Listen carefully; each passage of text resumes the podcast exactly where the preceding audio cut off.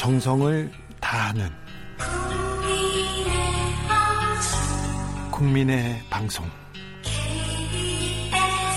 KBS 주진우 라이브.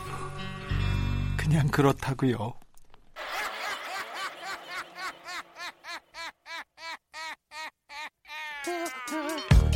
발로 뛰는 기자, 탐구하는 기자, 세상의 질문을 마구 던지는 기자. 기자가 본 오늘의 세상, 기자들의 수다. 라이브 기자실을 찾은 오늘의 기자는 KBS 디지털 뉴스부의 김기아 기자입니다. 안녕하세요. 안녕하세요. 한 주 어떻게 지내셨습니까? 네, 잘 지내고 있습니다. 오늘은 목요일에 제가 오게 되는데 어제 중요한 분들이 많이 나오셨더라고요. 네. 그래가지고 아, 이런 분들이 나오셔서 내가 밀렸구나. 충분히 밀릴 만한 분들이구나, 이런 생각이 들었습니다. 별로 중요한 얘기 아니고 어떻게 지내셨냐고. 아, 저야 뭐 늘 똑같이 댓글 읽어주는 기자들 열심히 만들고 있습니다. 그렇습니까? 예. 요새 특별히 관심 있는 뉴스는 어떤 뉴스입니까? 요새 저희 이제 지난 총선 이후로 좀 아, 이제 이분은 좀 이제 좀 잘 정리를 하시고 마무리하시지 않을까 싶었던 우리 회사 선배죠, 민경욱 의원이 요즘 굉장히 또 다양한 이슈들 들고 나오셔가지고 요거 어떻게 되는지 굉장히 관심 있게 지켜보고 좀 있습니다. 좀 곤혹스럽겠어요. 너무 힘들어요. 아, 그렇죠. 사람들이 놀려요. 민경욱 기자 현역 때는 어땠어요? 현역 때 저는 이제 제가 수습으로 딱 들어왔을 때 9시 앵커였거든요. 네. 제가 그때 일화를 하나 소개를 시켜드리자면은 저희 수습들 모아놓고 자기들은 인맥 관리를 엑셀로 한다고 그러면서 너희도 이렇게 나처럼 성공하고 싶으면 인맥을 이렇게 엑셀로 관리를 하면서 늘 생일 때 연락하고 이렇게 그 좋은 사람들을 다 관리를 해라. 그렇게 얘기를 하면서 마술도 보여주고. 마술 보여주고 그랬던 기억이 있습니다. 민경욱 의원이 동네 지역구에 가서 인기를 얻는 이유가 뭐냐면 마술을 한대요. 가서. 아, 너무 잘합니다. 근데. 마술을 옛날부터 했어요. 기자 시절부터? 아주 옛날부터 했어요. 가지고 막 휴지 가지고 밥 먹다가도 갑자기 마술 해가지고. 그때부터요? 네, 가지고 뭐 다 보이지만 선배가 하니까 대단하다고 그렇게 해드렸던 그런 기억이 있네요. 네, 민경욱 기자 저도 뒤에. 저는 잘 알지는 못하지만 박근혜 대통령 취재를 제가 오래 했는데 그쵸. 그때마다 민경욱 기자가 중간중간에 나와요. 그렇겠네요. 그래서 그 얘기를 언제 나눌 수 있었으면 좋겠는데 댓글 읽는 기자들에서 민경욱 기자한테 한번 가보세요. 아, 저희도 안 그래도 그러려고 생각하고 있는데 가서 만나고 후배잖아. 너무 또 광고해주는 것 같아서 이게 또 하는 것 자체가 사실 다룰 가치가 없는 뉴스인데 우리가 또 스피커를 해주는 게 아닌가 뭐 이런 걱정 때문에. 이 가치가 없다니. 민경욱 의원이 지금 혼신의 힘을 다해서 보수 유튜브에. 그렇구나. 지금 저는 개인적으로 가치가 없다고 생각하고 있습니다. 조원진 의원이라는 그 애국당 당수가 있습니다. 박근혜 대통령 살리자면서 굉장히 큰 살아계신데 뭘 살리자고. 그런데 계속 살리자고 얘기해요. 지지를 얻고 있는데 그분 시대가 가고 지금 민경욱 시대가 온다. 그렇습니다. 그렇게 보수 유튜버들한테는 지금 추앙을 받고 있습니다. 그렇죠? 네. 재밌죠? 그렇습니다. 네. 자, 김 기자가 뽑은 묻힌 뉴스 어떤 게 있습니까? 네, 첫 번째 뉴스는요. 지난 월요일이 이제 5.18이었습니다. 근데 이제 5.18 당시 40년 전으로 돌아보면요. 당시 KBS는 이 전두환 일당의 나팔수 노릇을 했다고밖에 볼 수가 없죠. 땡전 뉴스. 네. 그래서 그 당시 이제 5.18 그 상황에 대해서 시민들의 폭력성을 위주로 이제 찍어서 그 당시 뉴스를 보면요. 영상이 다 이제 그 계엄군 쪽에서 이제 찍은 영상이에요. 예. 그래서 시민들이 굉장히 폭력적으로 하고 있다. 또 민주화 열망이 가진 시민들을 두고 폭도다. 딱 이렇게 폭도라고. 자막으로 써가지고 규정을 했는데 또 이게 또 북한 괴뢰의 선동이다. 뭐 이런 외국 보도까지. 이런 보도가 계속 나왔죠. 계속 나왔는데 그래서 게다가 이제 당시에는 뭐 지금같이 뭐 유튜브가 있나 SNS가 있나 없지 않습니까? 그래서 KBS, MBC 모든 이제 언론이 다 입을 닫았기 때문에 다른 지역의 분들은 광주의 실상을 알 수가 없었어요. 없었죠. 뭐 전혀 보도가 안 됐습니다. 네. 그런데 이번에 알게 된 건데 딱 한 번. 네. 딱 한 번 KBS 뉴스에서 광주 실상이 보도가 된 적이 있어요. 그 당시에요? 네, 그 당시에. 엄청난 사건인데요. 그리고 그 기자는 2달 뒤에 해직됐습니다. 해직됐어요? 네.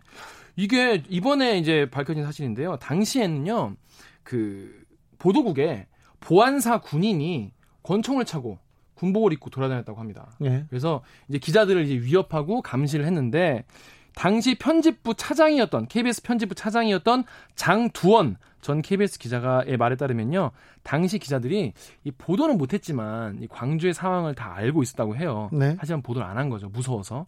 하지만 5.18 관련 뉴스를 조금이라도 보도를 하면은 즉결 처분하겠다. 이런 계엄사의 포고가 있었다고 합니다. 그런데 보도를 했어요? 네. 근데 이런 위험을 사실 지금에야 뭐 용기를 내면 뭐 할 수 있지 이렇게 말할 쉽게 말할 수 있지만 그때는 뭐 끌려가고 고문당하고 죽을 수도 있으니까 그런 걸 실제로 보니까 그런데. 얼마나 무서웠겠어요. 그런데 5월 21일, 그러니까 나흘째죠. 나흘 지난 5월 1일에 이분이 7시 뉴스 담당이었대요. 예. 근데 지방 기자들의 취재 내용 그리고 외신 보도를 정리한 자료를 바탕으로 아 이거 보도를 해야겠다라고 마음을 먹었다고 합니다. 예, 그랬어요. 근데 그때는 이 보도를 하려면 보안사 요원한테 허락을 받아야 됐대요. 네. 그래서 보안사 요원이 이렇게 딱 권총차고 이렇게 군복 입고 앉아 있는데 가가지고 이거 보도해도 됩니까라고 했더니 보안사 요원이 죽고 싶으면 보도하십시오라고 했대요. 그런데요. 근데 그때는 그럼 진짜 죽는 거잖아요. 그럼에도 불구하고. 보도국장이 허락을 했다. 뭐 이렇게 막 거짓말을 해가면서 아나운서 불러가지고 당시 원고를 건네서 읽어서 7시 뉴스에 내보냈다고 합니다. 그래서 나왔습니까? 그게 신기한 게 보면요. 당시에도 이제 그 9시 뉴스가 메인 뉴스니까 네. 9시 뉴스에 신경을 많이 쓴 거예요. 보안사 네. 요원이. 네. 9시 뉴스 뭐 나와 이거. 뭐 나와. 그게 제일 중요한 그것만 거죠. 하고 네. 다른 뉴스에는 좀 약간 헐거웠구나. 그렇죠. 근데 7시 뉴스 책임자가 이 장두원 씨였다는 겁니다. 그래서 나갔어요? 그래서 방송에 나간 겁니다. 난리 났겠네. 난리 났어. 그러니까요. 그래가지고 보안사가 완전 발칵 뒤집힌 거예요. 어떻게 네. KBS에서 이런 게 보도가 나갈 수가 있냐. 들으신 분들이 있을 거 아닙니까, 서울에도. 그러니까 그래서 그 다음에 보안사 요원이 교체됐다고 합니다.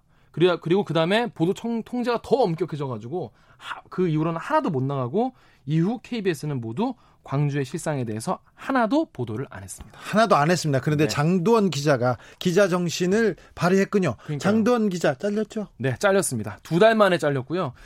국방부 과거사 진상규명위원회 신군부 언론 통제 사건 조사 결과 보고서. 예, 나와요. 예, 여기 나와요. 나오는데 뭐라 나오냐면 해직 사유가 나와요. 뭔데요? 반정부입니다. 네. 반정부면 이제 해직되는 그런 시대였던 거죠. 네, 아무튼 그래도 뭐 훌륭한 일 하셨습니다. 장두원 기자 그 이후에 지금 뭐 하고 계세요? 네, 그 복직 투쟁을 통해서 88년에 복직을 하셨고요. 지금은 KBS를 나가서 네. 다른 언론사에 주필로 계십니다. 어디요? 아시아 뭐 어디라고. 아 그래요? 네. 아, 검색하면 네. 나오는데 지금 네. 당시의 기억을 본인도 굉장히 자랑스러운 기억으로 갖고 있어요. 네, 자랑스러워 할 만합니다. 네. 다음 묻힌 뉴스 볼까요? 네, 지금 운전하시면서 지금 주진우 라이브 많이 듣습니다. 많이 들으시죠? 그런데 많이 지금 들어요. 더 많이 들으셨으면 좋겠네요. 네. 네. 차량 결합 이야기예요. 네. 현대 제네시스 G80. 네. 이게 요즘에 참 인기거든요. 현대차가 지금 질주한다고 합니다. 그렇습니다. 그리고 한 달 판매량이 지금 10,000대 넘어서 제네시스가요? 예, 네. 지금 그래서 예약도 많이 밀려 있다고. 엄청 비싼데. 하는데 예. 문제는 이 차가 차량 결합이 지금 속속 나오기 시작한 거예요. 아, 그래요? 예. 네. 제일 많이 나온 얘기는 시동을 켰는데 브레이크 시스템 점검 중이라는 메시지가 뜨면서 차가 그냥 안 움직이는 겁니다. 안 움직여요? 예. 그럼 이제 어디 가려고 차에 딱 시동을 걸었는데 이게 안 움직이는 거죠. 예. 근데 더 큰 문제는 뭐냐면 뭐 이런 경우도 있는데 핸들이 안 움직이는 경우도 생겼다고 합니다. 네. 근데 옛날 얼마 전만 해도 현대차나 삼성에 대한 보도 이런 거 하는 거 네. 데스크들을 네. 언론사에서 못하게 하는데 막 해도 됩니까, 김 기자? KBS는 광고를 어차피 안 하기 때문에 제 알바가 아니죠. 아, 그런가요? 네. 그러니까 이제 KBS가 더 이런 대기업이나 재벌에 관한 비판적인 보도를 더 열심히 해야 되는 이유도 광고로부터 자유롭기 때문에. 아, 네. 그런데 못했어요, 지금 것은. 더 앞으로 열심히 하겠습니다. 네. 네. 자, 근데 핸들이 안 움직이면 어떻게 못 가요? 이게 차가? 핸들이 안 움직이는 건 사실 시동보다 더 무서운 게 이게 네. 주행 중에 막 핸들이 안 움직이면 정말 대형 사고로 그렇죠. 있잖아요. 큰일 나죠. 큰일 나는 겁니다. 네. 지난달 25일에요. G80 4륜구동 가솔린 차량을 이제 출고한 분이 계신데 이게 시동을 켠 다음에 핸들이 안 돌아가는 잠김 현상이 있다는 거예요. 어유 저런. 그리고 차체가 심하게 막 떨리면서 막 의자가 막 진동이 생기고 핸들이 안 움직인다는 거예요. 사고가 나진 않았나요? 그러니까 이분이 이제 출발을 안 해가지고 사고가 안 난 건데 이게 주행 중이라면 정말 큰 사고고요. 그렇죠. 그 진동이 너무 심해가지고 이 영상을 올렸더니 사람들이 뭐 제네시스가 아니라 무슨 안마 의자를 샀냐고 막 네. 그런 비아냥까지 듣고 계신다고 합니다. 현대 측 입장은 어떻습니까? 현대 측은요 이게 지금 중앙 제어 장치의 불량인 것 같다. 뭐 이런 얘기를 하고요. 그래서 지금 그 차량을 지금 이제 입고를 해가지고 원인 조사 중이다라고 하는데 네. 더 중요한 건 핸들 문제겠죠. 근데 이거 같은 경우에는 작업자 실수인 것 같다 이렇게 얘기를. 핸들이 해요. 안 돌아가는 게 작업자라면 그러니까 차를 만든 사람이요 아니면 만든 사람이 요 연료 주입을 담당하는 그 인젝터라는 부품이 있답니다. 근데 요거를 이제 꽂을 때 일부 부품에 켜서 여기로 이제 연료가 더 너무 많이 들어가서 이게 시동이 제대로 안 걸렸다고 차가 판단해서 핸들을 잠그건 아니겠느냐? 아니 복잡한 얘기는 잘 모르겠고요. 그러니까, 일단 네. 그러면 그 차량의 결함이라는 걸 인정하는 거네요? 네, 그렇습니다. 그런데 뭐라고 하냐면 현대차가 공식 입장이 현재 제기되는 고객들의 불만 사항에 대해서 지속적으로 모니터링하고 있고 이를 최소화할 수 있도록 노력하고 있다라고 얘기를 하는데 댓글들 보면요. 이런 화난 댓글이 많아요. 이게 불만이라는 건 사실 정상적인 어떤 상황에 대해서 만족을 못한다는 게 사실 불만인데 이거는 불만이 아니라 불량 아니냐 불량. 예. 제품 자체가 문제가 있는 건데 이걸 이렇게 한가롭게 말하면 되겠냐라고 굉장히 많은 분들이 분노하고 계십니다. 자동차 급발진 사고도 있고 그럼요. 사고가 나거나 결함이 있을 때에도 항상 운전자가 차 주인이 그 결함을 증명해내야만 자동차 회사에서 보상을 하는 그런 네. 경우가 많았어요. 네. 정부도 항상 대기업 편에 선 경우가 많았고요. 그런데 지금 제네시스 문제가 있답니다. 그래서 현대차에서 조금 살펴봐 주시고요. 네. 그래서 빨리 좀 결함을 고치시고 네. 얼른 그 소비자들한테 명확한 답을 내놔야죠. 아 이거 불안해서 못하지 않습니까? 네, 예. 불안이 아니라 불량이라고 하지 않습니까? 다음. 네. 묻힌 네. 뉴스는요? 네, 이번 뉴스는 삼성 뉴스입니다. 삼성 뉴스 이렇게 막 해도 돼요? 네, 막 해도 됩니다. 아, 네. 제 알바 아니죠. 훌륭합니다. 네. 이건 삼성생명 관련 뉴스인데요. 옛날에는 못했어요. 네. 몇 해 전만 해도 못했습니다. 지금은 다 타방송 못합니다. 그래서 아직도. 밀렸기 때문에 많이 해서 그동안 못한 거예요. 가봅시다. 네. 이게 삼성생명 본사 2층 건물 2층에 암 환자분들이 지금 점거농성을 하고 계세요. 오래됐어요. 오래됐어요. 이 보암모라고 이제 보험사에 대항하는 암 환자 모임 분들인데 네. 이분들이 지금 암보험 가입자인데 이분들이 그 요양병원에 입원하신 거예요. 암치료를 위해서 예. 암치료 받다가 근데 이 입원비를 보험사가 안 준 겁니다. 아니 그럼 보험을 병원에 입원했을 때 입원비 받으려고 보험을 든 사람도 많을 텐데 이게 왜 안 주죠? 안 주는 이유에 대해서 삼성생명이 뭐라고 하냐면 약관에 뭐라고 써있냐. 암 치료를 직접 목적으로 하여 입원하였을 때 지급한다라는 거예요. 암 때문에 지금 입원했잖아요. 그렇죠. 그리고 그냥, 요양병원에 들어가서 방사능 치료도 받고 이제 항암제도 투여를 받고 그러는데 직접 목적으로 하여 입원하는 게 아니라고 보는 거죠, 보험사는. 아, 그러니까 보험사는 병원에 들어가서 암 치료하면 주는데 요양병원에 들어가서 암 치료하면 안 준다 이건가요? 그렇습니다. 그런데 이게 또 애매한 게요. 이 약관이 생길 때 이 보험에 가입할 때는 90년대예요, 이분들이. 네. 그러니까 20, 30년 동안 지금 보험금을 계속 내오신 분들이거든요. 네. 근데 그 당시에는 이게 요양병원이 거의 없었어요. 네. 네. 거의 그냥 이제 연명 치료하는 분들이 많이 가시고 그러는데 지금은 이제 병원에서 암 치료하면 이제 그 입원 기간이 너무 길어지기 때문에 요양병원으로 이제 가시라는 말도 많이 하고 그래서 많은 분들이 요양병원에 가시거든요. 네. 근데 이걸 이제 그 당시엔 이게 요양병원 있을 줄 모르고 이제 이런 약관을 썼겠죠. 네? 그러니까 모호한 거 이거 자체가. 모호하면 소비자 위주로 좀 돼야 되는데. 그렇습니다. 그래서 이게 양측 분쟁이 이어지니까 이럴 때 이제 누가 나서야 됩니까? 정부가 나서야죠. 정부가 금감원이 나섰습니다. 금감원이. 네? 금감원이 법률 검토를 싹 해가지고 보니까 야 이거는 필수 불가결하게 입원한 거야. 예. 그러니까 지급해. 예. 라고 권고를 했습니다. 정부에서 금감원이 네. 권고를 했는데 삼성생명이 응 안 해라고 한 겁니다. 왜요? 이게 법원 판결 나기 전에는 내가 줄 수 없다라는 입장인 거예요.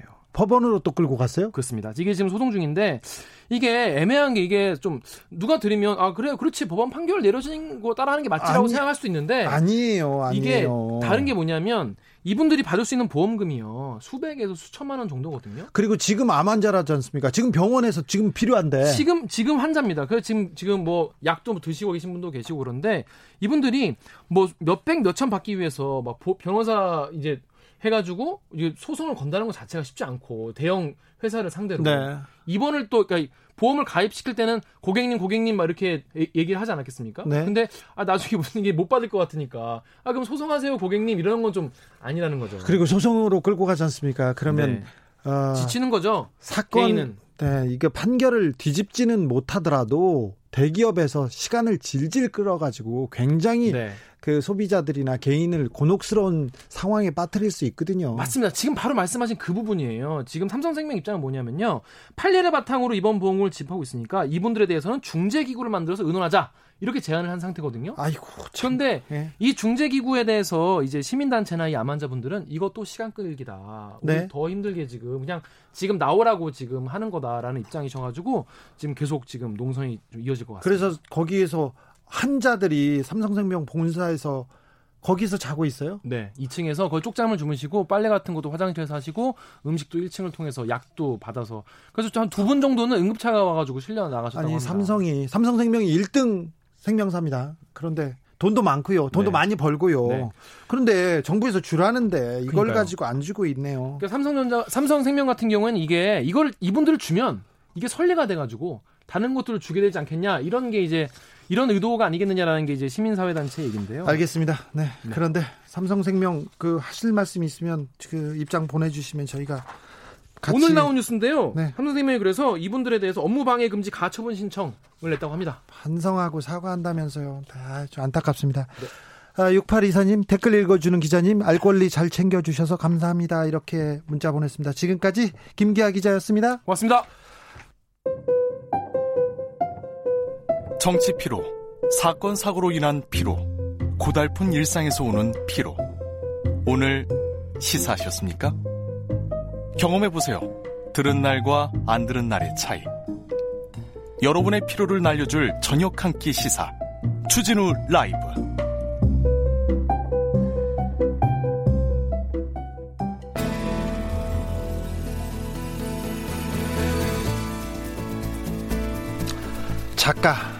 작가 정신의 대명사입니다.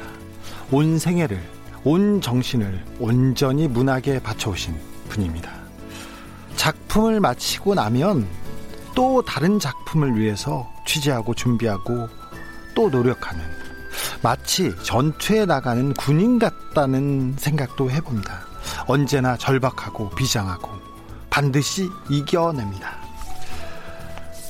한국 문학을 대표할 만한 대하소설 태백산맥, 아리랑, 한강 이 세 권의 대하소설로 1,500만 부 넘게 파셨어요. 제일 많이 우리나라에서 제일 많이 소설을 판 분이기도 하십니다.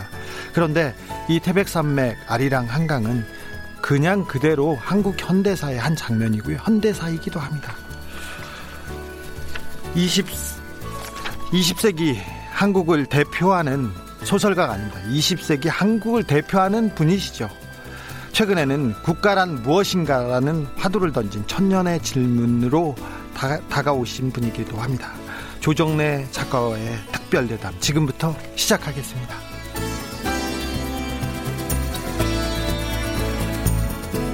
선생님 반갑습니다. 네, 안녕하세요. 네, 요즘 어떻게 지내시는지요? 예, 요즘에 제가 평창으로 이사를 했습니다. 평창으로요? 예, 그래서 이제 강원 도민이 될 판인데, 네. 고맙게도 이제 강원도청과 이제 평창군에서 네. 건설비를 대고 네. 땅을 월정사에서 내서 네. 예, 오대산 자원명상마을의 명예촌장이 되어가지고 예. 그때 집필실을 마련했습니다. 집필실을 그쪽에 월정사 있는 곳에 마련하고 아예 강원도로 내려가셨습니까? 4월부터 10월까지 7개월 동안 거기서 살고 겨울에는 추우니까 겨울에는 평균 영하 20도 심할 때는 26도까지 내려가니까 네. 저는 두 가지 트라우마가 있습니다. 6.25 때 하도 배고프고 하도 추워서 네. 그 후로 배가 부르게 살아도 새끼밥을 절대로 거르지 않고 먹고 예. 겨울에는 무조건 두꺼운 오바를 사입는 네. 그래서 오바가 한 10대 개쯤 되는 그런 정신병을 앓고 있기 때문에 네. 영하 20도에서는 도저히 생존할 자신이 없어서 도망을 와서 11월부터 3월까지는 지금 살고 있는 집으로 이사 올 겁니다. 근데 선생님 벌교에도 문학관이 있고요. 김제에도 있나요? 예, 있습니다. 아리랑 문학관. 그리고 또 다른 데도 문학관이 있죠. 고흥에 네. 조정현, 조정래, 김초의 가정문학관. 네. 예. 전국에 세 곳에 문학관이 있는 그런 작가이시기도 하시죠? 예. 근데 거기를 두고 또 평창으로 가시면 어떻게 해요? 근데 평창에 자연명상마을에 그 지표가 나와 있는데 우리 집을 조정래 집필실이 아니라 조정래 문학관하고 표시해놨습니다. 네. 왜냐하면 집필실 옆에 문학관을 지으려고 약 300평을 비워놨거든요. 네. 그러니까 저는 문학관이 4개인 문학관 부자의 작가입니다. 네. 그러시네요. 신작 준비하고 계시죠? 항상 그렇듯이. 예. 네. 어떤 작품 준비하시는지요? 소설로서는 3권짜리 두 가지를 지금 동시에 준비하고 있고 그 후는 이제 장편소설은 끝내고 단편 수필을 쓰면서 인생을 마감하려고 하는데 그 계획은 앞으로 20년 동안에 쓸 것들을 마련을 하고 있습니다. 천년의 질문은 국가란 무엇인가에 대한 얘기를 한 거였고요. 예. 그리고 앞으로 나온 신작은 어떤 주제를 가지고 있습니까? 그러니까 제가 지금 그전 소설부터 태백산맥, 아리랑, 한강 그리고 정글만리, 불꽃도 꽃이다, 천년의 질문까지는 과거, 현재를 다루면서 미래를 소망하는 이야기였다면 네. 이제 그걸 떠나서 인간 존재의 문제를 규명하면 하지 않으면 안 되잖아요. 네. 치열한 현실의 문제와 과거 문제를 떠나서 우리는 어떠한 존재인가, 인간은 무엇인가 예. 하는 실존 철학적 문제를 질문하면서 3권짜리 소설을 쓰려 합니다. 네. 앞으로 2년 반 후에 나올 거고. 2년 반이요? 그 다음에는 이제 작가라고 하는 것은 영혼의 세계, 내세의 문제까지 언급하지 않고 신화의 세계를 확보하지 못하면 완성된 작가일 수가 없는 거잖아요. 네. 그래서 불교적 세계관에 의하여 월정사 근방 오대산을 무대로 한 영혼의 문제, 내세의 문제를 다루는 3권짜리 소설을 앞으로 5년 후에 낼 겁니다. 환타지네요? 반음 한타지. 아, 그렇습니까? 네. 태백산맥 얘기를 안 할 수 없습니다. 뭐 우리나라에서 제일 많이 팔린 책이고요. 뭐 네. 가장 추천 영향력이 있는 책이고 가장 많이 추천받은 책이고 모든 문학상을 다 탄 책이기도 하고 돈도 많이 번 책이에요. 예. 근데 그만큼 그 얘기 또 해야겠다. 이렇게 책을 많이 쓰시고 이렇게 많이 쓰시고 계속 많이 쓰셨는데 고통스럽잖아요. 예. 글을 쓸 때 글 과목에 들어갈 때는 선생님도 고통스럽죠. 아, 그럼요. 다시는 하고 싶지 않은데 네. 안 할 수가 없고 하면 재미있고 하면 의미있고. 재밌어요? 재밌죠. 고통스러운 재미. 아니 선생님은 글을 쓰면서 너무 오랫동안 하루에 13시간씩 몇 달, 몇 년을 이렇게 앉아 있어가지고 예. 장이 쏟아져서 수술을 3번 받으셨잖아요. 예. 아, 이제 그만도 하고 싶다. 나 이제 좀 편하게 살고 싶다. 그런 생각 안 드세요? 그래서는 안 되는 게 대한민국이라는 나라는 세계에서 소국이잖아요. 네. 우리 약소민족이고 약소국이잖아요. 네. 한반도의 운명이잖아요. 그런데 우리는 지금 세계 10위권의 경제 대국을 건설했어요. 우리 힘으로. 네. 그때 그 세월을 살아온 사람들이 하루에 14시간, 15시간 노동했습니다. 네. 그 직업병이 생겼는데 아무 사회적 보장을 못 받고 살아왔습니다. 예. 그런 속에서 그들이 읽어준 책을 쓰는 작가가 하루 13시간 노동하지 않으면 안 되죠. 아, 그래요? 저는 그렇게 생각합니다. 저는 노동자다. 그러므로 내가 받는 직업병, 대여서까지 알았던 그것은 너무 당연한 것이다. 당연한가요? 예. 인생을 모두가 그런 치열함 없이 산다면 네. 이 사회는 발전 못하죠. 태백산맥이 그 많은 사람들한테 그 영향을 미치고 그리고 세상을 다시 돌아보게 세계관을 다시 정립했다 이런 사람 많습니다. 저도 그런데 근데 그만큼 또 고통스럽기도 했어요. 그 시대에 네. 북을 따뜻한 시선으로 쳐다본다던가 빨치산에 대해서 아, 그들도 인간이었다 이렇게 네. 보는 것 자체가 굉장히 금기였지 않습니까? 금기가 아니라 엄연한 국가보안법 위반이고 감옥 가는 일이죠. 그래서 끌려갔잖아요. 11년 동안 수사를 받았죠. 네. 그런데 이제 그 저를 갖다가 고발한 자들이 노린 것은 2가지 아닙니까? 이 책이 베스트셀러에서 엄청 많이 팔리는 걸 막아서 판금시키겠다는 것이고 네. 2번째 이러한 불순분자는 영원히 글을 못 쓰도록 만들어버리겠다. 예. 감옥에 보내고 그 상처로 네. 그것은 이미 앞서 제 선배 작가 남영현 선생이 당한 일이잖아요. 그분은 필화사건 분지 때문에 영원히 글을 못 쓰고 폐인이 됐습니다. 네. 저도 그렇게 만들고 싶어 했기 때문에 그들을 의도를 잘 아니까 11년 동안 수사를 받으면서 아리랑을 완성시키고 한강을 완성시켰다. 그 수사를 받는 그러므로 무혐의를 받았다. 네. 그 고통을 예. 아리랑과 한강으로 승화하시고. 그럼요. 싸운 거죠. 그들과 네. 정면 투쟁을 한 거죠. 태백산맥이 저한테도 뭐 목록 1호입니다. 저는 뭐 한국 현대사에 책을 한 권만 남기라면 뭐 단언코 태백산맥이 있다고 이렇게 얘기합니다. 네. 제가 문학을 공부는 안 했고요. 제가 국문과를 나왔는데 대학교 3학년 때 한국 현대 문학 그런 3학점짜리 수업이었는데 네. 한국 현대문학에 대해서 논해라 그랬을 때 네. 제가 태백산맥이 있었다. 이렇게 한 줄 딱 썼습니다. 황봉무지로 소이다. 네. 그래서 C 받았습니다. C. 그런데 태백산맥이 많은 사람들한테 영향을 미치고 저도 누구한테든 뭐 태백산맥을 읽어보라고 추천하는 첫 번째 책인데 아들, 손자, 며느리한테도 읽으라고 하는 것까지는 이해가 되는데 필사를 시켰잖아요. 그건 너무한 것 같아요. 아닙니다. 이거 너무하죠. 작가가 어떻게 고통상에 썼는가 하는 것을 책이가 알아야 되는데 왜 하냐면 작가의 자식들은 작가가 죽은 다음에 70년 동안 그 저작권을 확보합니다. 네. 엄청난 저작권이죠. 말이 안 되죠. 그러려면 네 애비가 어떤 고통을 겪었는지를 지가 실제로 알아야만 그걸 사회적으로 받을 권한이 있지 무조건 받아서는 안 되는 거지 않습니까? 그래서 아들 보고 대학 들어갈 때도 졸업할 때까지 이걸 써. 네. 필사를 하라고. 태백산맥. 그리고 너희가 마누라도 써야 되니까 며느리도 자식이다. 그러니까 반드시 애인을 데려오되 이걸 쓸 수 있는 애를 데려와라. 그렇게 하셨어요? 예, 그렇게 해서 며느리도 썼어요. 손자도 쓰고? 아니, 손자는 안 썼는데 손자도 쓰이고 싶은데 김초에 나의 아내가 절대 안 된다고 반대하는 거예요. 그냥 말하기를 여보 방해하지 마. 나의 소원은 당신이 태백산맥을 아리랑을 한강을 뺏기는 일이야. 당신이 내 돈 번 거 다 가졌잖아. 네. 경제권을 다 주는데 당신은 왜 안 뺏기는 거야? 그러나 당신은 안 뺏겨도 된다. 왜? 시인이니까. 당신도 하나의 우주이고 정부이니까 감히 내가 그걸 범접할 수는 없고 새끼들은 써지지 않겠는가. 그 논리에 김초희가 꼼짝달싹을 못했다. 그래서 더 중요한 게 있습니다. 뭐죠? 그 필사의 문제에 대해서. 네 자식들이 쓰는 건 상관없어요. 그래서 의무예요. 그런데 어느 독자가 50대 독자가 어느 강연회에서 강연이 끝나고 사인회를 하는데 메모장을 조그맣게 내보냈어요. 제가 앞으로 한강을 필사하고 싶은데 이것을 문학관에 전시해 줄 수 있습니까? 네. 아니 그래서 해주겠다 그래버렸어요. 못 뺏겠다는 전제하에. 그리고 2년쯤 지났는데 출판사 연락 왔어요. 선생님 독자가 이걸 뺏겨왔습니다. 2년 동안 필사해요. 그런 것 같아요. 이걸 어떻게 하면 좀 받아둬라. 그러고 가슴이 철렁했어요. 전시를 해줘야 되겠구나. 약속했으니까. 그런데 마침 태백산맥 문학관에 공간이 빈대가 있었어요. 그분이 하고 난 다음에 소문이 났어요. 그 양반이 해준다는 거 인터넷에 막 올렸어요.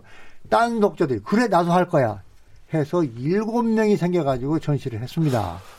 필사의 힘이 있죠? 굉장한 거죠. 어떤 작가는 작가의 직업이니까 하는 겁니다. 이 고통을 겪는 것인데 어떻게 한 권짜리 아닌 소설, 남의 소설을 10권짜리를 옮겨 베낀단 말입니까? 중요한 건 이겁니다. 세계의 빅톨리고 도스토옙스키, 섹스피어, 페라벨 작가들의 문학관이 수백 개가 있습니다. 그러나 빅톨리고의 레미제라블이 프랑스에서는 성경 다음으로 많이 팔린 책이라고 합니다. 나도 직접 가봤는데 그 3층짜리 거대한 문학관에 레미제라블 필사본은 없더라. 도스토옙스키도 톨스토이도 없더라. 조정래만 있더라. 그것이 7명 있느냐? 아니에요. 그 후로 대수 늘어나가지고 지금 40짜리를 마련했는데 이렇게 다 차버렸어요. 그래요? 그래서 보선 군수한테 야 큰일 났다. 또 계속 쓰는 사람이 있는데 이거 이제 공간이 없잖아. 그랬더니 선생님 염려하지 마십시오. 이거 있다는 이것이 큰 태백산맥의 특색인데 어떻게 군에서 안 지켰습니까? 부속 건물을 이어질 테니까 전혀 걱정하지 마십시오. 그래서 지금 태백산맥 문학관은 그거 구경하러 갈 필요가 있어요. 그래요? 문화는 그렇게 미쳐야 되는 거예요. 그렇습니까? 그렇습니다. 선생님한테 이제 주진우 기자도 한번 필사할 의사를. 저는 저기 김초회 시인님의 시를 제가 필사는 하겠습니다만 선생님 네 됐습니다. 본래 고상한 사람은 시를 필사하고 소설을 안 하는 거예요. 왜? 소설은 시시한 거니까. 알았어요. 선생님 모셔서 제가 묻고 싶은 게 많았어요. 이것저것 막 물어보겠습니다. 두서없이. 네. 어르신이니까 또 우리 시대의 진정한 지성이니까 제가 막 묻겠습니다. 코로나 세계 역사상 유례없는 전염병입니다. 코로나 시대. 코로나 시대는 역사에 어떻게 기록될까요? 그리고 이 코로나 시대 우리는 어떻게 살아야 됩니까? 예, 코로나 전에 전 세계적인 유행병이 많았었잖아요. 예, 있었죠. 그거에 비하면 코로나는 큰 건 아닐 것입니다. 아, 그래요? 그러나 패스트 같은 것은 뭐 3천만 명씩 죽었잖아요. 네. 근데 우리는 몰랐으니까 책에서만 보다가 그렇죠. 코로나는 직접 접하니까 무서워서요. 예. 근데 이것도 지금 현대 과학이 발달한 상황에서 본다면 네. 어떻게 보면 패스트보다 더 셀 수도 있지요. 예. 그때는 과학순이 낮았기 때문에. 예, 예. 그런데 지금 아시아권 중국과 한국을 비롯해서 잘 다스리고 있는데 유럽 쪽에 남미 쪽에 가가지고 막 엄청난 창궐을 하는데 네. 이것을 슬기롭게 대처를 해 나가야 되겠는데 이 시대적 불행 속에서 한국이 아주 모범적으로 대처를 잘해서 세계적인 평가를 받고 부러움을 사고 하는 것은 참 천만다행이고요. 네. 우리가 할 수 있는 일은 우리의 모든 총력을 다 경주해서 국내의 무너진 경제를 빨리 일으켜야 할 것이며 지금 붕괴에 몰려있는 국가들에게 우리가 많은 지원을 해줄 필요가 있지 않겠는가. 지금 우리가. 그럼요. 우리가 할 수 있는 일은. 그러니까 네. 우리는 6.25 때 16개국으로부터 많은 지원받고 도움받았잖아요. 네. 또 원주도 많이 받았잖아요. 전쟁 네. 끝난 다음에도. 그 어려움을 함께 이겨 나가려면 마스크부터 시작해가지고 약품까지 식료까지 다 빨리빨리 보내서 그들을 도와줘야 됩니다. 아, 그런 식으로 우리가 그 전 세계 도움으로 예. 우리가 이렇게 앞장서 나가야 됩니까? 그게 인류의 애이고 예. 빨리 그것을 정복한 국가의 시혜를 베풀지 않고서야 그렇게 못하는 사람들한테 어떻게 되겠습니까? 우리만 살아나면 안 되잖아요. 다 함께 살아야지. 네. 젊은이들은 헬조선, 탈조선 얘기하면서 예. 사실 우리나라에 사는 게 좀 고통스럽다. 예. 지옥보다 조금 낫다. 뭐 이렇게 조금 그 불만 예. 어린 생각이 이렇게 팽배해 있는데 예. 이번 코로나 시대에 보면 우리가 좀 문화적으로도 그렇고 사회적으로도 좀 괜찮다 이런 생각도 좀 해봅니다. 당연하지 않습니까? 근데 자기 비하를 하는 것, 그러니까 인생을 살면서 가장 어리석은 것은 나와 남을 비교해 가면서 나의 불행을 키워가는 게 가장 어리석은 거거든요. 근데 비교하게 되잖아요. 되지요. 네. 되되 그것을 자기 자극으로 받아들여서 촉진제로 써야 되지 예. 퇴폐하고 부퇴하고 해서 불행 속으로 빠뜨려가는 건 정말 바보예요. 그런데 아무튼 그 젊은 친구들 학생들한테 너무 좀 고통스러운 현실을 이렇게 경쟁하지 않아도 이렇게 상대방을 미워하지 않아도 되는데 이런 현실을 물려준 거는 좀 기성세대로서 미안하잖아요. 그렇습니다. 한국이란 나라가 영토에 비해서 인구가 5,200만 굉장히 세계 최고로 밀집되는 상황입니다. 그리고 전부 수출만 해서 먹고 살아야 하는 나라입니다. 머리를 비상하게 써야 하면서 노동도 치열하게 하지 않으면 안 되는 상황 속에 우리는 살고 있는 겁니다. 네. 그러므로 경쟁은 필연적입니다. 그 경쟁을 슬기롭게 시킬 수 있는 지혜를 선배들이 짜지 못하고 무조건적으로 경쟁하게 만드는 건 잘못된 겁니다. 네. 지금이라도 시험제도 바꿔야 할 것이고 그러나 인간 사회에서 경쟁 없는 분야가 어디 있습니까? 네. 우리 문인이 소설가가 되고 시인이 되는데 5만 대 1의 경쟁을 뚫어야 됩니다. 그래서 나온 자들이 또 이름을 남겨서 문학관을 갖기까지는 몇백만 대의 1의 경쟁을 하는 겁니다. 지금 몇 천만 분의 1이죠. 뭐. 예. 인생은 그런 거예요. 중국이 인구가 14억인데 북경제학 들어가는데 몇 백만 대 1이랍니다. 모든 사회 다 그렇습니다. 하버드 들어가는 거, 옥스퍼드 들어가는 거 경쟁이 치열합니다.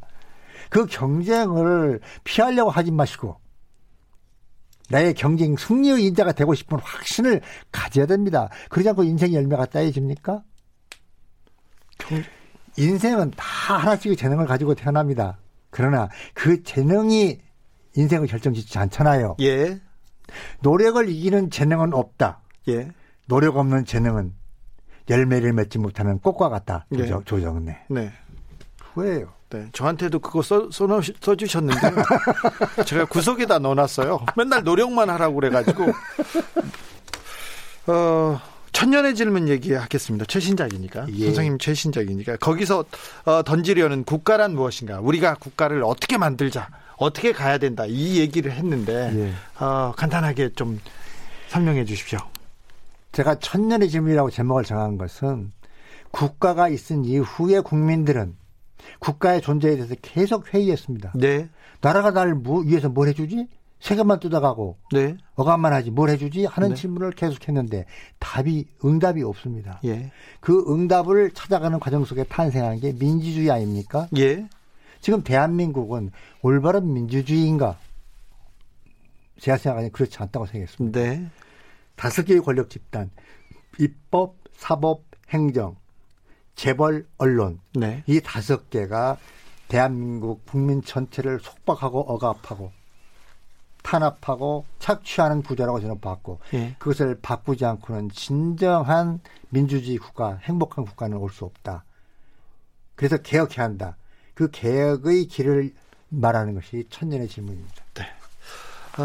입법, 사법, 행정 거기까지는 이해가 되는데 언론과 재벌 어떻게 돼? 삼성은 우리 사회에서 어떻게 어떤 위치에서 어떤 역할을 해야 될까요? 우리는 삼성을 어떻게 바라봐야 될까요?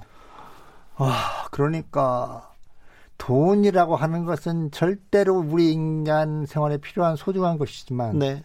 그것을 잘못 운영하면 악이 된다는 것을 항상 잊어버리면 안 되겠죠. 네. 록펠러 카네기라고 하는 사람들이 돈을 아주 악착같이 더럽게 많이 벌었잖아요. 그런데 네. 그 돈 전체를 사회에 환원해버림으로써 네. 그들의 모든 죄가 면제부가 되고 미국의 역사에 빛나는 인물들로 에브라함 링컨만큼 존경받는 인물이 됐습니다. 빛나는 자본주의 역사가 됐죠. 바로 그겁니다. 그들의 전통 위에서 빌 게이츠도 워런 버핏도 저커버그도 나타나는 거 아닙니까? 예. 지금 이 코로나 만나가지고 빌 게이츠 뭐라고 그랬습니까? 돈 내놨지 않습니까? 네. 전 인류를 위하여 난 돈 쓰겠다. 예. 그리고 부시가 부자들 세금 깎아주겠다니까. 빌 게이츠 워런 버핏이 뭐라고 그랬습니까? 반대했죠. 무슨 소리야. 세금 더 내겠다고. 우리 자식들은 내 재산의 10분의 1만 가져도 대부자야. 더 많은 세금을 내야 돼. 물려야 돼. 했더니 세계적인 투기꾼이라고 말하는 조지 소로스까지도 옳다. 세금 물려야 한다 했습니다. 네. 자, 대한민국 재벌들 돈 엄청나게 많이 벌었습니다. 국민들이 노동했고 또 소비자 노릇 해줬고 그래서 그들이 수출할 수 있었고 그래서 돈 벌었습니다. 어떻게 해야 되겠습니까? 지금쯤 돈을 다 2조, 3조, 4조 내서 장학재단 만들고 대학원까지 전부 다 무료로 공부할 수 있도록 해줘야 됩니다. 안 하지 않습니까? 안 하죠. 삼성만이 아니고 30대 재벌 다 정신 차려야 합니다. 이재용 부회장은 지금 재판도 받고 있고요. 검찰 예. 수사도 받고 있고 예. 삼성이 그 국민기업이고 국민기업이라고는 할 수는 없지만 국가에서 가장 중요한 기업이고 그 네. 중추적 역할을 하는데 그만큼 존경을 못 받지 않습니까? 전혀 못 받죠. 이재용 부회장이 어떻게 하면 존경을 받을까요? 간단하지요. 제가 천년의 질문에다가 썼잖아요. 1조를 기업들이 사회 환원해서 공적인 재단을 만들어서 장학금을 준다면 연간 6,000명의 대학생들에게 연구의 장학금을 줄 수 있다. 네. 그리고 고용 창출을 몇천 명 시킬 수 있다. 거기 근무하는 사람들까지 다 합하면. 저는 지금까지 약 30명을 우리 역사 500년 동안 잡아놓고 위인전을 쓰려고 계획했는데 지금 7명 썼습니다. 앞으로 현대사는 경제발전사이기 때문에 기업인들 10명을 잡아놓고 있습니다. 조건은 1조씩을 사회에 환원해서 공적 재단을 만들어서 운영하는 그 사람이 나타난다면 그가 어떻게 돈을 벌었든 간에 위인으로 내가 글을 써서 후대들에게 가르치는 책을 만들어주겠다고 해놨어요. 근데 한 명도 지금 자기가 없습니다. 없죠. 없습니다. 아니 근데 이재용 부회장한테 1조는 좀 작은 거 아닌가요? 그리고 저 1조 냈다고 해서 조정래 작가가 글을 써주고 주인공으로 아니 6,000명의 젊은이들을 키울 수 있기 때문에 그 공이 얼마나 큰 겁니까? 10조 되면 더욱 좋겠지만 네. 그러나 1조도 안 낼 겁니다. 저는 자신하게 있게 말합니다. 그래서 그렇게 말하셨군요. 자존감이 저는 많이 떨어지셨나 이렇게 아닙니다. 한 명도 안 낼 겁니다. 안 낼 거예요? 확신합니다. 아니 1조 내면 이렇게 존경받는다는데 제가 그들은 존경보다는 돈이 더 필요합니다. 아니 그 돈도 1조 내고 나머지도 돈 많으니까 내고 사회 환원도 하고 좋은 일도 굉장히 수준하십니다. 왜냐하면 그들은 존경보다는 일조가 더 필요한 것이고, 부자는 그들이 추악한 것은 돈이 많을수록 배고프다는 사실입니다. 네. 네. 지식인이라는 사람인데, 지식인으로 볼 수도 없는데 반일 종족주의라고 그런 책이 있었어요. 예.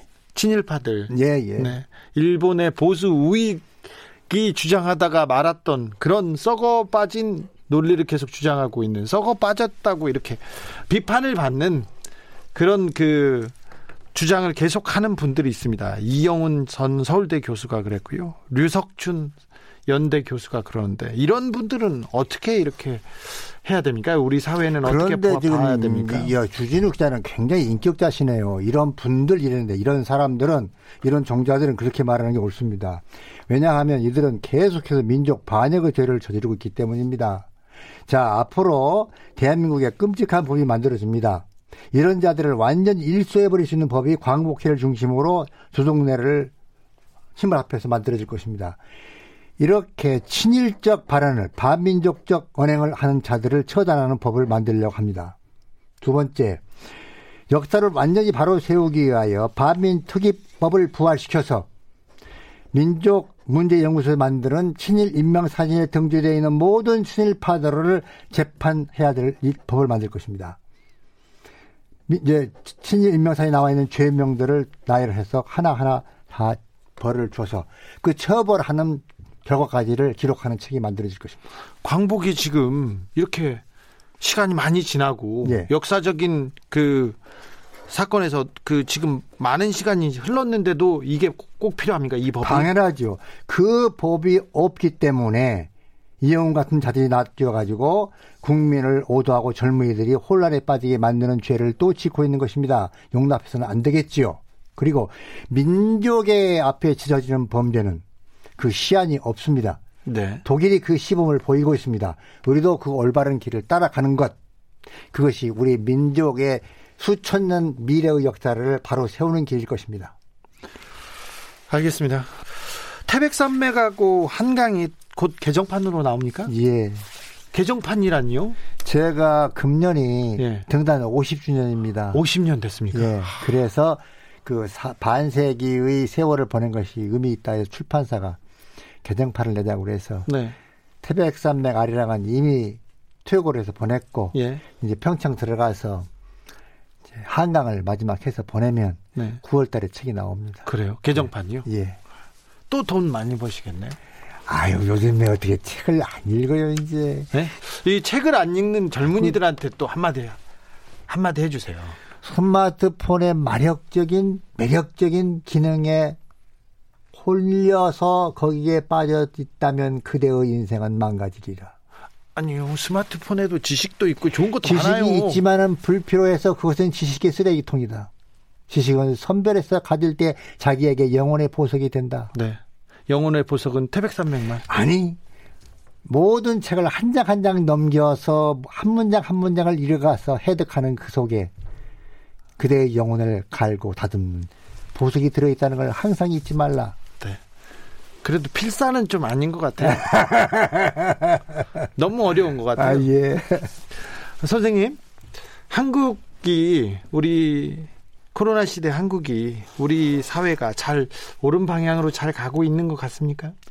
아, 지금 되게 인류 역사 보면 한국가가 흥망성쇠를 갈 때 되게 250년 기준입니다. 250년 흥하고 250년 망하고 이렇게 해서 500년 정도 왕조가 되풀이되는데, 지금 대한민국은 해방 이후 시작한 지 70년밖에 안 되는 신생 국가잖아요. 네. 그리고 활력이 굉장히 넘치는 다이나믹한 사회입니다. 네. 그리고 지금 대한민국 국민 젊은이들이 앞선 세대들이 노력해서 잘 벌어서 먹이고 입히고 해가지고 지금 뭐 손흥민이니 뭐 영화 뭐 잘 되고 또 뭐 골프도 뭐 세계 제일 잘 치고, 네, 노래도 막 제일 잘하고, 드라마는 뭐 전 세계를 위로만 빼놓고 다 섞어냈고, 제주가 굉장한 자질이 굉장히 우수한 민족이잖아요. 네, 그러니까 융성하는 것 같아요. 예, 선배들이 만들어 놓은 이 경제 토대 위에서 더 열심히 하면, 네, 앞으로 더 빛나는 사회가 될 것이라는 것을, 모국이 될 것이라는 걸 믿고 이 조국을 위하여 다 같이 마음을 합하면 좋겠죠. 네. 천년의 질문에, 예, 정통 시사주간지 장우진 기자 나지 않습니까? 장우진 기자가 이렇게 거기서 장우진을 통해서 말하려고 한 게 뭡니까? 왜 장우진이 나와야 됩니까? 아이고, 그거 말이죠. 그 소설 나오고 나서 한 일주일 되니까 전화가 빗발치게 오는데 그게 주진우 아니냐. 아, 당신들 다 알면서 뭐하러 전화하냐. 네. 당신들이 맞추러 머리까지 길게 해서 다 묘사했지 않냐 했어요. 제가 주진우 기자를 장우진으로 이름 바꿔가지고 주인공으로 쓴 것은 뭐 이명박의 부정을 또 뭐를 해서 굉장히 노력 많이 하고 그전에 낸 행동 책 다 읽어봤어요. 믿을 만한 기자, 가장 바람직한 기자, 기자의 전형되는 모델. 그래서 주인공으로 선택을 했던 거예요. 그래도 거기에 장우진이 아니었으면 애매모호했으면 다른 사람들도 많이 읽었을 텐데 출판사에서 좀 싫어하지 않았어요? 아니요. 출판사에 좋아했고요. 어떤 젊은이는 그랬어요. 우리나라에 희망이 전혀 없는 줄 알았다. 그랬는데 천년의 질문을 보니까 그런 식으로 사는 사람들이 존재하고 실제하다는 것을 다시 확인했다. 그리고 장우진 기자가 가는 길로만 갈 수만 있다면 이 나라는 금방 좋아질 것을 믿는다. 그래서 저는 참여연대에 지원합니다 하고 전 연락이 왔어요. 근데 그 후에 참여연대에서 저한테 감사의 두꺼운 종이로 만든 두 개의 합지를 보냈어요. 거기에서 선생님의 소설을 읽고 저희 참여연대를 지원한 사람이 매일 늘어나고 있습니다. 선생님 감사합니다. 열심히 하겠습니다. 그것을 제가 가지고 코팅을 시켰어요. 출판사한테. 다음번에 생긴 문학관에다 그걸 비치하려고. 아, 네. 그것도 그렇고요. 선생님의 글 때문에 참여연대 후원이 는 것도 사실이지만 참여연대는 선생님이 돈을 많이 내셔가지고 푼돈이에요. 시민사회가 시민운동이 세상을 바꿀 수 있을까요? 있습니다. 그 증거는 우리가 선망하는 가장 최첨단을 가는 민주국가를 건설한 북유럽 3개국 네덜란드 덴마크 같은 나라가 다 시민단체가 5만 개에서 10만 개씩 있는 나라입니다. 한 국민이 시민단체 10개씩을 지원하는 나라예요.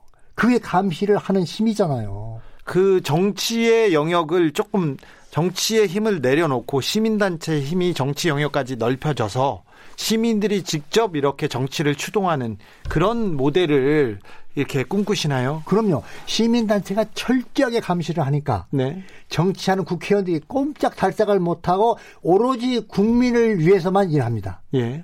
그래서 그들은 자전거 타고 다니고 월급 위에는 아무 수입이 없고 그래도 만족하고 명예롭게 생각하고 국회의원 어떻게 생각하냐 물으면 국민들은 아주 자연스럽게 우리의 행복을 창조하는 사람들이다. 100% 지지한다. 그 지지는 그들의 감시에서부터 나오는 것이다. 이 함수를 잊어버리면 절대 안 됩니다. 선생님, 그냥 일반인들, 학생들, 그냥 시민들, 회사원들은 사회가 어떻게 돌아가는지 잘 몰라요. 예. 어찌 뭐 조금 나은 세상이 되었으면 좋겠다는 생각만, 막연한 생각만 있지 어떻게 하면 좋은 세상이 될까? 우리 아이들한테는 좀 더 나은 세상을 물려줄까? 이런 거에 대해서 깊은 고민이 없습니다. 일반인들은 나은 세상을 위해서 뭘 하면 세상이 좀 맑아지고 밝아질까요?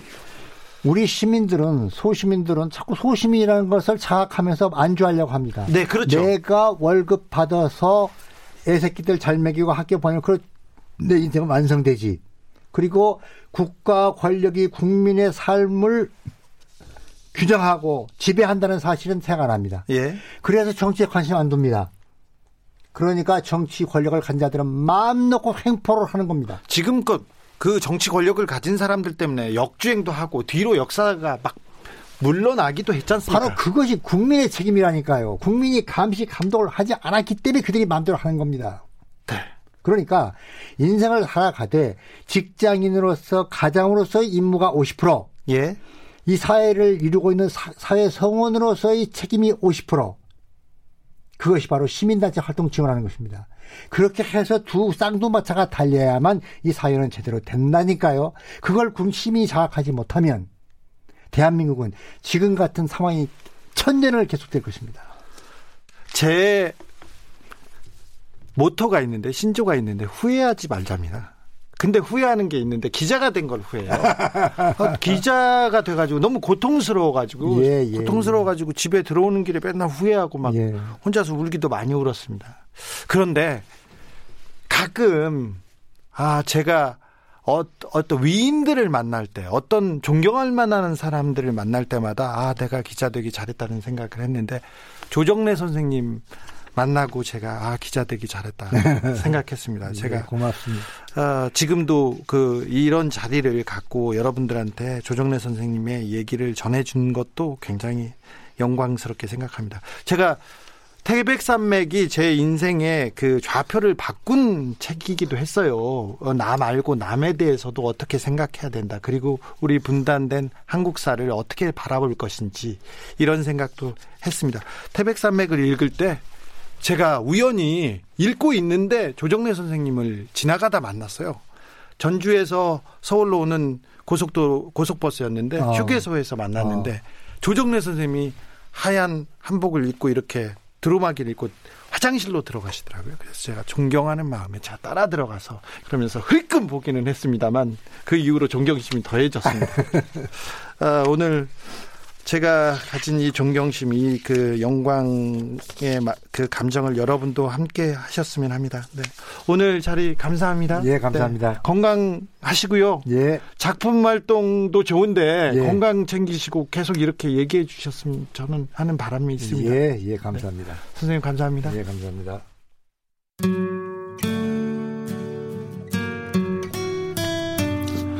주진우 라이브 마칠 시간입니다. 선물 받으신 분들 아시죠? 홈페이지에서 확인하십시오. 저는 김광석의 광야에서 들으면서 인사드리겠습니다. 내일 오후 5시 5분에 돌아옵니다. 지금까지 주진우였습니다. 땅에 비울음이 있다. 부둥킨 두 팔에 솟아나는 하얀 옷에